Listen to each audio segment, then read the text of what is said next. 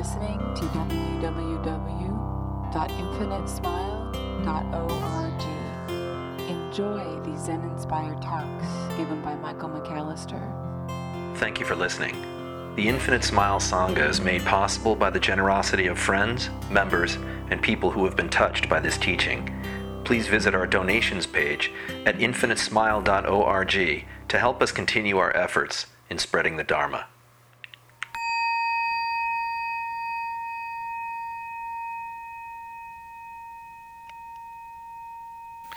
Some of us in this room were at a retreat this last Saturday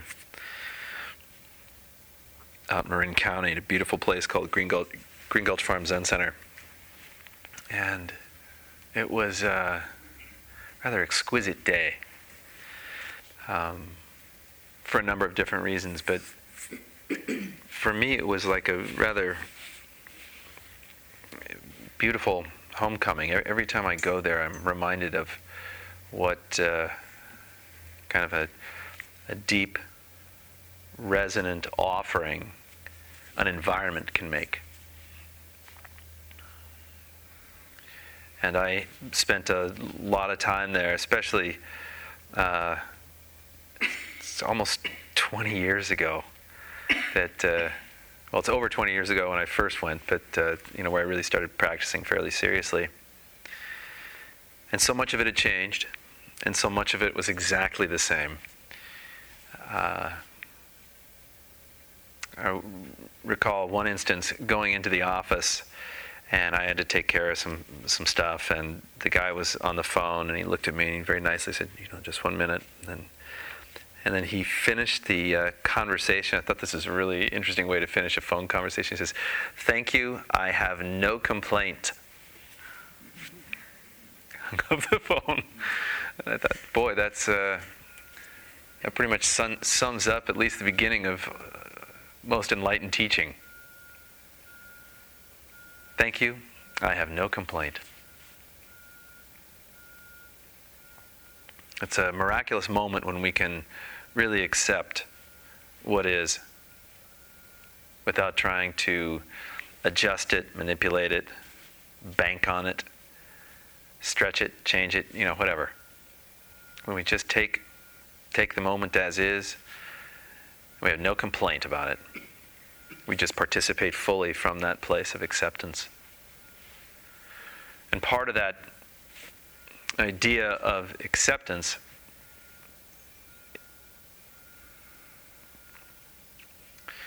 is that its implementation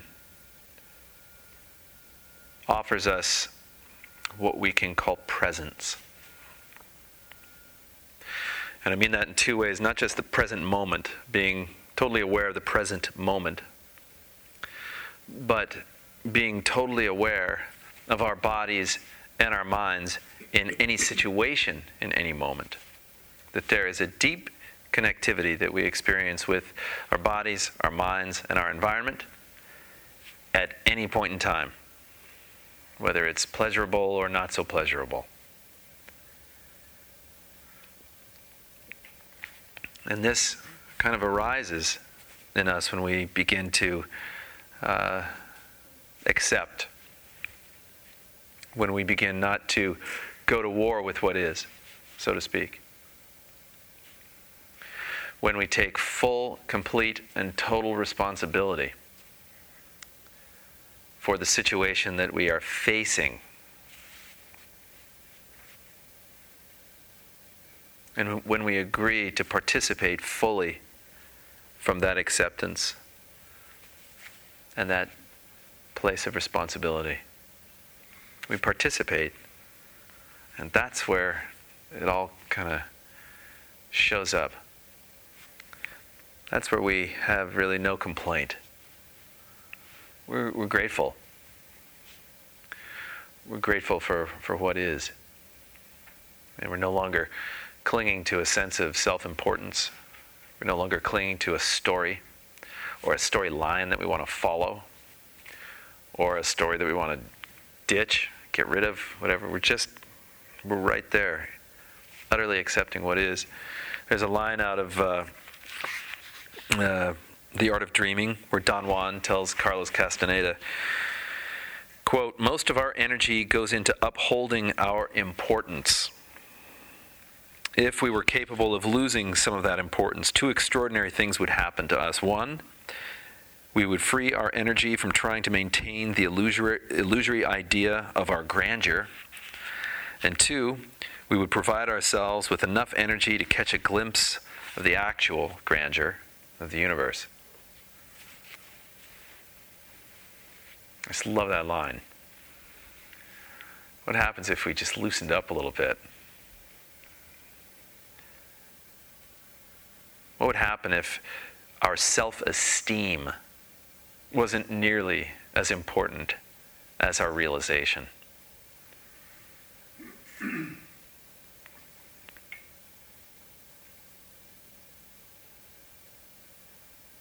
Shall we sit?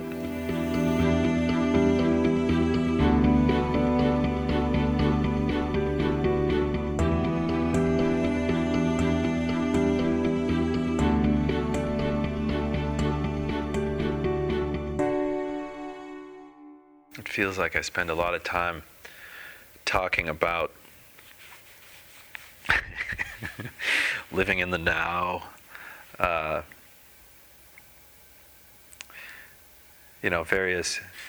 various teachings, some of them really obvious, some of them kind of abstruse, twisted, and but point of fact is, all of this work is basically helping us, it's about helping us to become grounded, ordinary people. Supremely ordinary, where there's nothing special.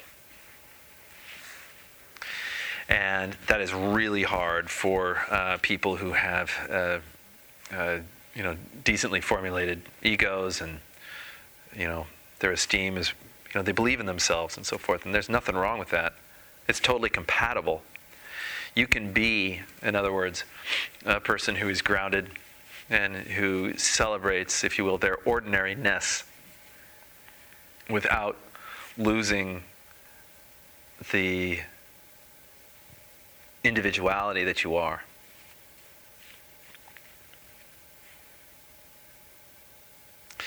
And this individuality is really beautiful. I mean, we look at the two polarities of the entire universe are, one and many. We refer to it sometimes as eros and agape. Eros, wisdom. Agape, compassion. The one and the many. These things, they seem like polar opposites, but in effect they're absolutely, totally connected. And our ability to begin to appreciate both the one and the all in every situation that we're in allows us to be ordinary. I've shared this with you before, that how my teacher's teacher, Suzuki Roshi, was described once as having precisely nothing extra. There's nothing extra about him. He was incredibly short. He didn't have a particularly huge command of the English language. He wasn't hyper charismatic. He wasn't, not only by his own admission, but by several of his students' assessment, he wasn't particularly brilliant. He was ordinary. But he was so ordinary that he changed culture. We have this idea that we kind of cling to, as the Castaneda quote that I gave you in the beginning seems to kind of refer to. We go into this space so readily where we are all about solidifying a particular story, a particular image, a particular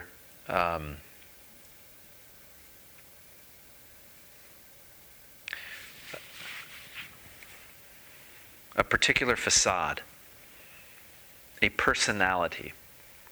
And it's basically just a series of brushstrokes to decorate this mask that we wear.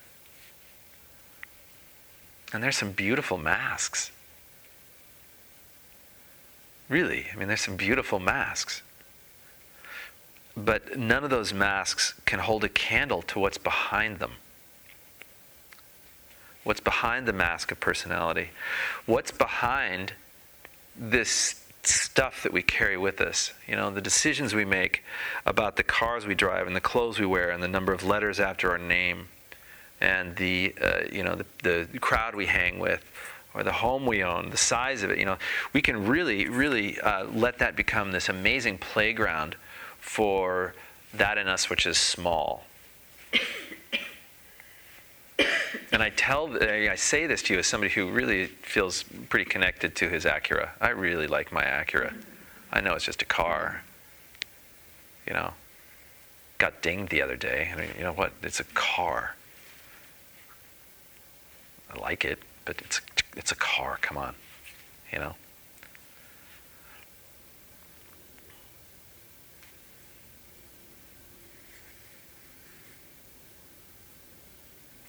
So how do we get to a place where we can accept where we are as we are facing it? How can we accept our circumstances?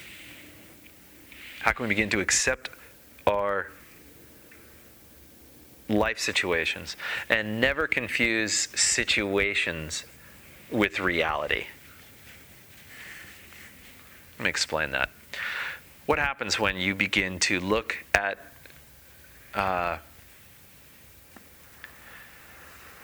personal tragedies as events instead of tragedies? It is an event that I throw a lot of baggage onto, and then it becomes my tragedy. Every one of us has had them. Every one of us will experience more of them, most likely. But our ability to not get caught by the definition, not get caught by what the situation provides us with, instead to actually be able to see through it and see it as an invitation, that becomes incredibly empowering to what's behind the mask. It allows what's behind the mask to begin shooting out from the eyes, metaphorically.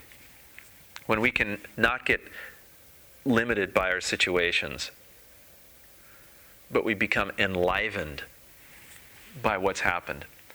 We have my grandmother's cousin is 96 right now. She has lost, within the last year, she lost her husband. I believe it was a 71-year marriage. I don't know what you give for your 71st anniversary, you know. A cane? I don't know. That's just got to be a kick in the pants.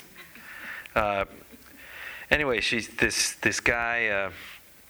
She lost him. She lost her husband, and then I guess it was 3 months later, in a freak accident, she loses her eldest son, and she can no longer hear. So she leaves. She leaves her television on, like full bore, you know. And so she's always got, you know, kind of the neighbor, who is this guy who's, I hope I'm getting the story right, a guy who's like 80, and she calls him a kid, you know. He's always telling me to turn it down, you know, type deal. Anyway, her sense of peace in the face of all of these personal tragedies is so edifying. It's so incredible. And it's not just because of her age, it's because, in my view, her spiritual life is grounded in a place of utter, complete, and total acceptance of what is. It didn't hurt that she was married to a preacher who actually He was way ahead of his time. Way ahead of his time. He was talking about God's love as opposed to it says here. There's a huge difference, I think, especially when it comes to helping people evolve past their attachments. Anyway, she accepts what is. She takes responsibility for the way she relates to what is. It's nobody else's fault. It's never why me. She has no interest in putting any more brush strokes on her mask.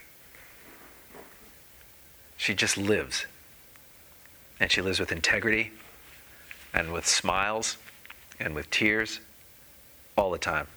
Totally authentic. Nothing extra. Perhaps the most beautiful thing that I've noticed in this marvelous woman over the years is an utter defenselessness. She recognizes that she doesn't have to defend her point of view. She doesn't have to defend where she is. She doesn't have to give any reasons. She doesn't have to fight any battles anymore. And when you see, some of you may have met a person like this or come into contact with someone who's no longer fighting. They're not fighting demons because the demons have all gone away. They're no longer fighting a sense of image. They're no longer trying to, like I said, work on the mask. They are just ripping the mask off and facing the world with all that they are. And guess what? The world is enlivened by that. They are changed by the world, and they can simultaneously change it because there is this utter defenselessness. A total lack of division. She is at once wisdom and compassion, eros and agape, the one and the many, seamlessly. She doesn't get caught somewhere in between trying to negotiate, well, what am I now in this moment? Instead, she's just there. And it's so inspiring. It's so inspiring. In the Sufi tradition, we say, I always give this quote because I love it so much, but die before you die, and then you won't die. And this is exactly where this woman has been for the last few decades. She does not confuse her life with her life situation. She takes full responsibility for her feelings. No one can make her feel guilty. No one can make her feel sad, nor can any situation. She has to choose it. She accepts. And boy, what a teacher. What a teacher that is. Can we, for instance, not have to defend a position? Can we watch the news and not get pissed off by the news? What a great arena. Because their job is to try to get you angry or afraid or both. Right? That's their job. That's how they sell airspace. Can you take it? And let it go. Great little test. I don't recommend that to all of you. Some of you might want to avoid that for at least a few weeks. Start practicing with your dog not coming when you say come. Start, dealing with that conflict first, and then maybe move on to something a little more intense like the news. But still, it's just a fascinating thing. Fascinating opportunity. Fascinating arena for receiving teaching.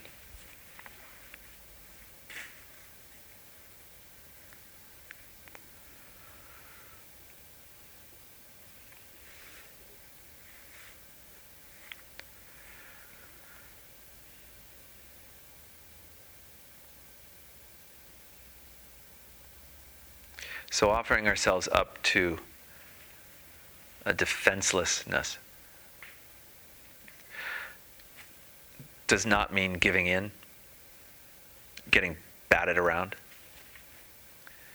It means knowing that you have nothing to prove. Knowing that you don't have to respond to another's scorekeeping or your own.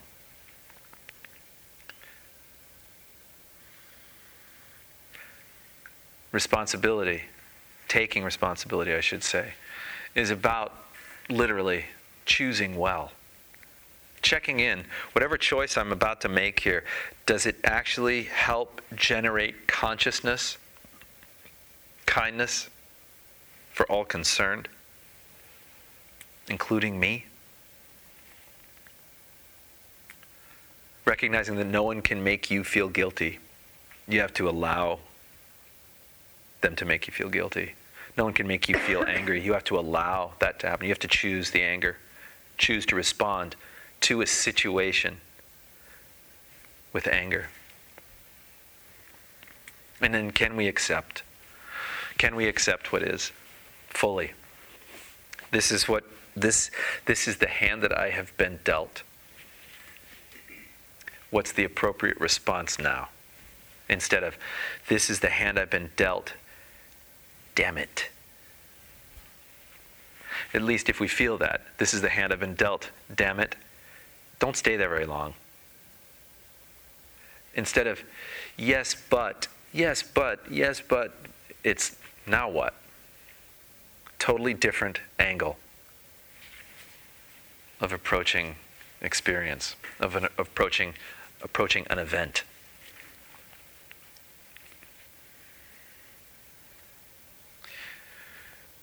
Start small, but play this one out. Test yourselves. Put yourselves in situations where you know you feel like you have something to defend. And then try that on. Not defending. This is what I believe. And let someone try to convince you or whatever, and it's just, okay, no, that's okay. I don't feel like I have to defend this. It's amazingly refreshing. Can you take responsibility? Total responsibility for the way you feel. Try it on. See what that feels like. Can you accept the hand that you've been dealt instead of getting pissed off about it? Or instead of, to stretch the metaphor, trying to bluff or upping the ante?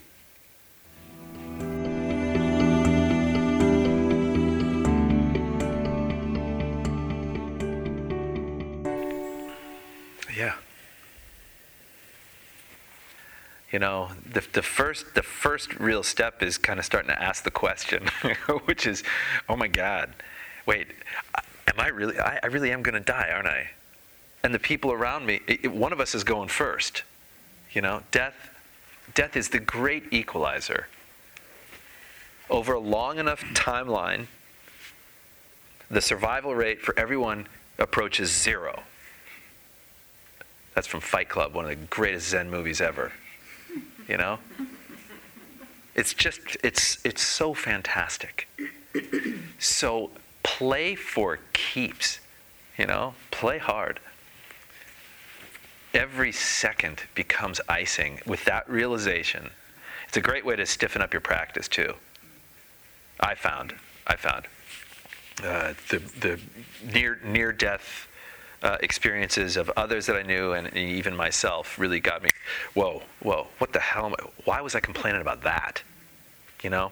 So they're great offerings to help us kind of gain perspective. So, I mean, I guess this is a long way, Bobby, of saying, you're doing just fine. You're doing just fine. Play for keeps. Don't hold back.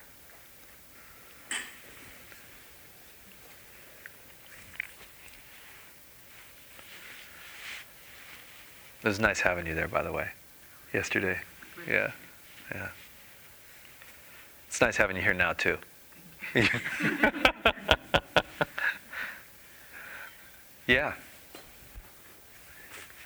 I went to a salon a weekend ago, and it was promoting a spiritual practice, the head, mm-hmm. the heart, and then the body. Yeah. And I was intoxicated by some of the people that I met there. Yeah. And the intoxication was the lights in their eyes. Yeah. And so I struggled with that, maybe wanting to jumpstart to be there. Mm-hmm. And from what you're saying, you can be there just by practice being here now or in the present over the weekend, and it was amazing. But I guess there's still that intoxication or that... Yeah, we call it... We have a name for it, actually. Okay. It's called Shakti. And it is intoxicating. And in spiritual terms, it's like candy. And we need to be very careful because we can misalign our practice with Shakti as opposed to what's beyond Shakti. It's not that Shakti is a very natural byproduct of peace. If you're paying attention, if you're like starting to settle into the present moment, the minute these things kind of start kind of revealing themselves, and when I say things, meaning what's beyond them, the minute we kind of start shaking loose a little bit of that I, me, and mine, and we start really connecting, the very natural response to that is kind of, it looks almost like a glow, you know? And you can feel it. You can just, it's palpable. It's presence, right? Yes. And so the fact that you're curious about it and that you were immediately attracted to it and so forth, I think is marvelous.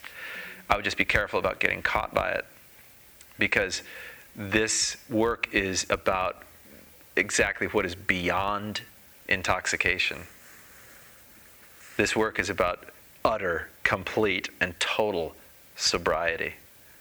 And lots of practitioners will stop at that place of where it almost feels like you're getting high. You know? You'll find if you meditate enough, there are going to be some states that begin to hit you where you're like, I'm not going to say a word or do anything that could maul this fragile, delicate state of peace that I've happened into. I'm staying right here. That's really common. Lots of people do that for years. Well, I felt that in the past. But then I feel like I've fallen asleep. Yeah. And I want to wake up again. Right, because it's a false awakening. Feeling peace or feeling bliss should not be mistaken with awakening, ever. And people do it all the time, and there are teachings that tell you that, and it's absolutely not where we're going at Infinite Smile, or what my sense of the teaching is that when we stop at the mountaintop, we ruin the gift of that view. We make it small.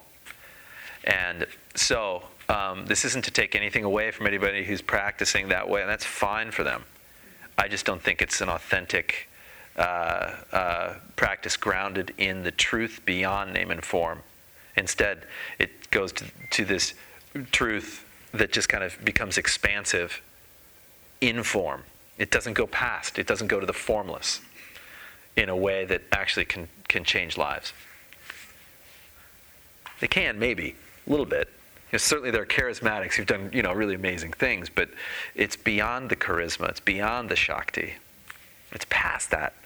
And bringing that back in allows for us to kind of, Shakti isn't the deal. Bliss isn't the deal. It's not about being jump-started. No, it's and that's one of the things that's so, how do you sell that to people? This is very hard to market if you think about it. Well, what is it going to give me? Nothing. Precisely nothing. Sign me up. You know what I mean? Well, what do you have to teach me? Nothing. Really, So on the one hand, I would say be careful. On the other hand, I would say if you are feeling connected or pulled, you better follow that.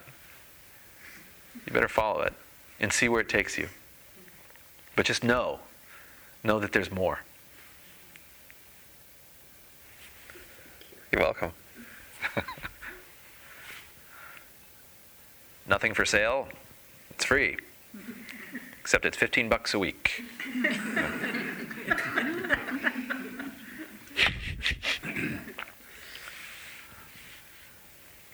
Anyone else? Yes, sir.